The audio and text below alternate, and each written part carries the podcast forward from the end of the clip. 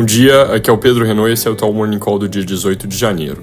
Começando pelos Estados Unidos, ontem vendas no varejo vieram fortes, como a gente esperava, com alta de 0,6% em dezembro, ante nossa projeção de 0,5% e consenso de 0,4%, com composição e métricas alternativas que indicam uma economia que parece propensa a manter para sempre um ritmo robusto, com implicação obviamente hawkish para o debate sobre juros, onde o mercado recentemente tirou da conta parte dos cortes, considerando a possibilidade de reduzirem mais devagar ou talvez um pouco mais tarde do que a partir de março.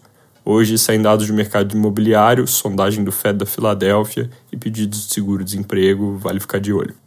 Na Europa, daqui a pouco tem divulgação da ata da última reunião do ECB, que deve reforçar um tom duro na política monetária, e à tarde tem a Lagarde falando no World Economic Forum. Sobre Oriente Médio, mais uma pitada de risco agora com o ataque aéreo do Paquistão no Irã, retaliando ataques que o Irã fez um dia antes no Paquistão. Isso vem pouco depois de ataques dos Estados Unidos e Reino Unido na região e coloca mais nomes de países na lista de um conflito que não necessariamente explode, mas que certamente já é mais abrangente do que quando começou. Aqui no Brasil, no assunto de desoneração da folha, a novidade é que nas frentes de negociação sobre o tema, a Fazenda também vem tratando com entidades que representam prefeituras, lembrando que uma inovação do que o Congresso aprovou foi estender a desoneração de folha para pequenas cidades, com isso aumentando o custo fiscal da medida.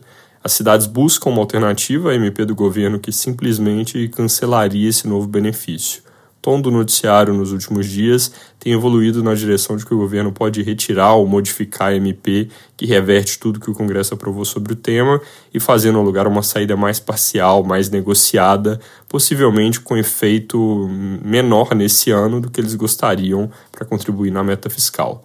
Sobre essa meta, inclusive, existe uma visão embutida no nosso cenário base de que há boas chances de mudança, porque as receitas vindo de medidas para aumentar a arrecadação não vão ser suficientes sozinhas para levar o déficit zero.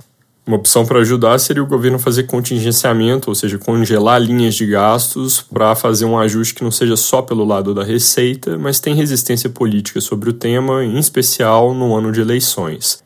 Hoje, sobre os dois assuntos, tem notícias relevantes vindo do TCU. Primeira coisa é que, no que diz respeito às receitas serem insuficientes para levar a déficit zero, a Corte emitiu avaliação sobre o orçamento de 2024, dizendo que há risco de o governo ter superestimado receitas e ter uma frustração da ordem de 55 bilhões, que é algo não muito distante do que a gente coloca na conta. Segunda coisa, um pouco mais complicada, é a seguinte: o governo já tinha se antecipado à possível necessidade de contingenciar, ela decorre da Lei de Responsabilidade Fiscal, quando a receita demonstra não ser suficiente para cumprir a meta do ano.